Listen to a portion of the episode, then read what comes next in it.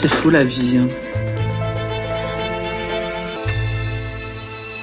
Alors, ce soir, Dominique, après Ginette Leclerc, la semaine dernière, tu nous parles ce soir d'une autre dame de petite vertu du cinéma. Oui, dans la lignée des vampes et des garces, Viviane Romance est, avec Ginette Leclerc, la plus iconique de toutes. De son vrai nom, Pauline Hortmans, cette femme fatale est née en 1912 à Roubaix.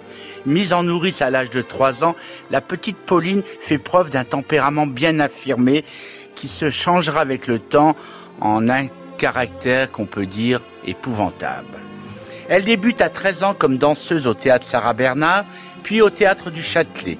À 16 ans, tout comme son alter ego Ginette Leclerc, elle pose pour des cartes postales. Elle, elle figurera en Jeanne d'Arc. En Jeanne d'Arc. Et deux ans plus tard, en 1928, donc, la jeune femme est engagée au Moulin Rouge. Oui, comme danseuse de premier quadrille dans la revue Miss Tinguette. Pauline devient alors Viviane Horty, un pseudonyme qui ne manque pas de piquant. Mais son physique ne laisse bientôt pas indifférent le beau Earl Leslie, partenaire de Miss Tinguette à la scène comme à la ville. Viviane attise ainsi la jalousie de Miss Tinguette qui l'a fait mettre à l'amende. La jeune rivale va alors trouver la mise dans sa loge en lui déclarant vous n'êtes qu'une grand-mère, moi je suis jeune et belle, et quand vous serez crevé, j'irai danser sur votre tombe. Outré, la Miss gifle Viviane, et elle, elle la claque en retour. Scandale dans les coulisses. Et évidemment, Viviane est renvoyée sur le champ. Le seul souvenir agréable qu'elle conserve de son passage au Moulin Rouge est la présence à ses côtés d'un attrayant boy nommé Jean Gabin. Eh oui. En 1931, elle apparaît comme figurante dans la chienne de Jean Renoir. L'année suivante, elle est élue Miss Paris avant d'être rapidement destituée lorsque sa grossesse se révèle. Viviane Romance patiente encore cinq ans avant de s'imposer dans la Bandera de Julien Duvivier.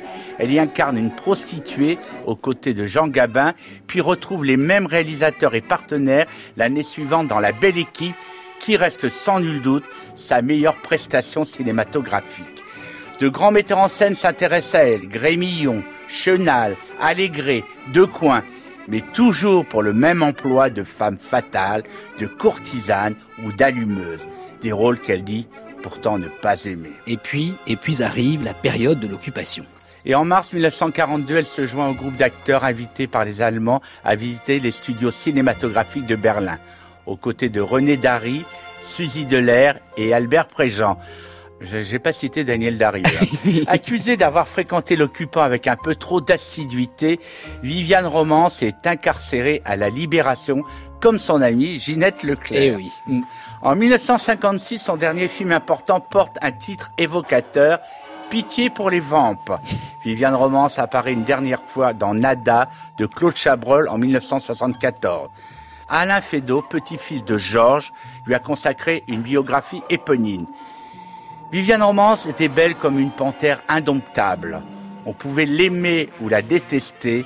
Elle incarne l'image même de la vampe, victime de punitions tragiques. Eh bien voici Viviane Romance qui évoque son métier d'actrice avec une certaine lucidité. Je n'avais pas du tout imaginé la fonction d'acteur, si je puis dire, le métier d'acteur sous cet aspect.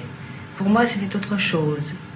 C'était un échange, c'était à base d'amour et de beauté.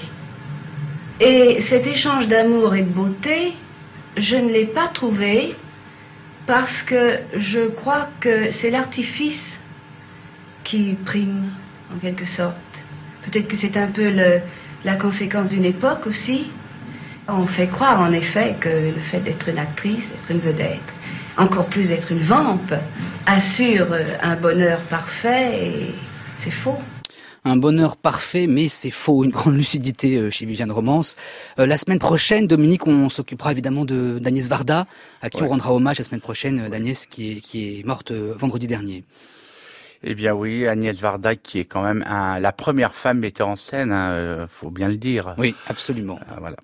Merci beaucoup Dominique Besnéard. À la semaine prochaine, voici maintenant l'histoire du dimanche soir.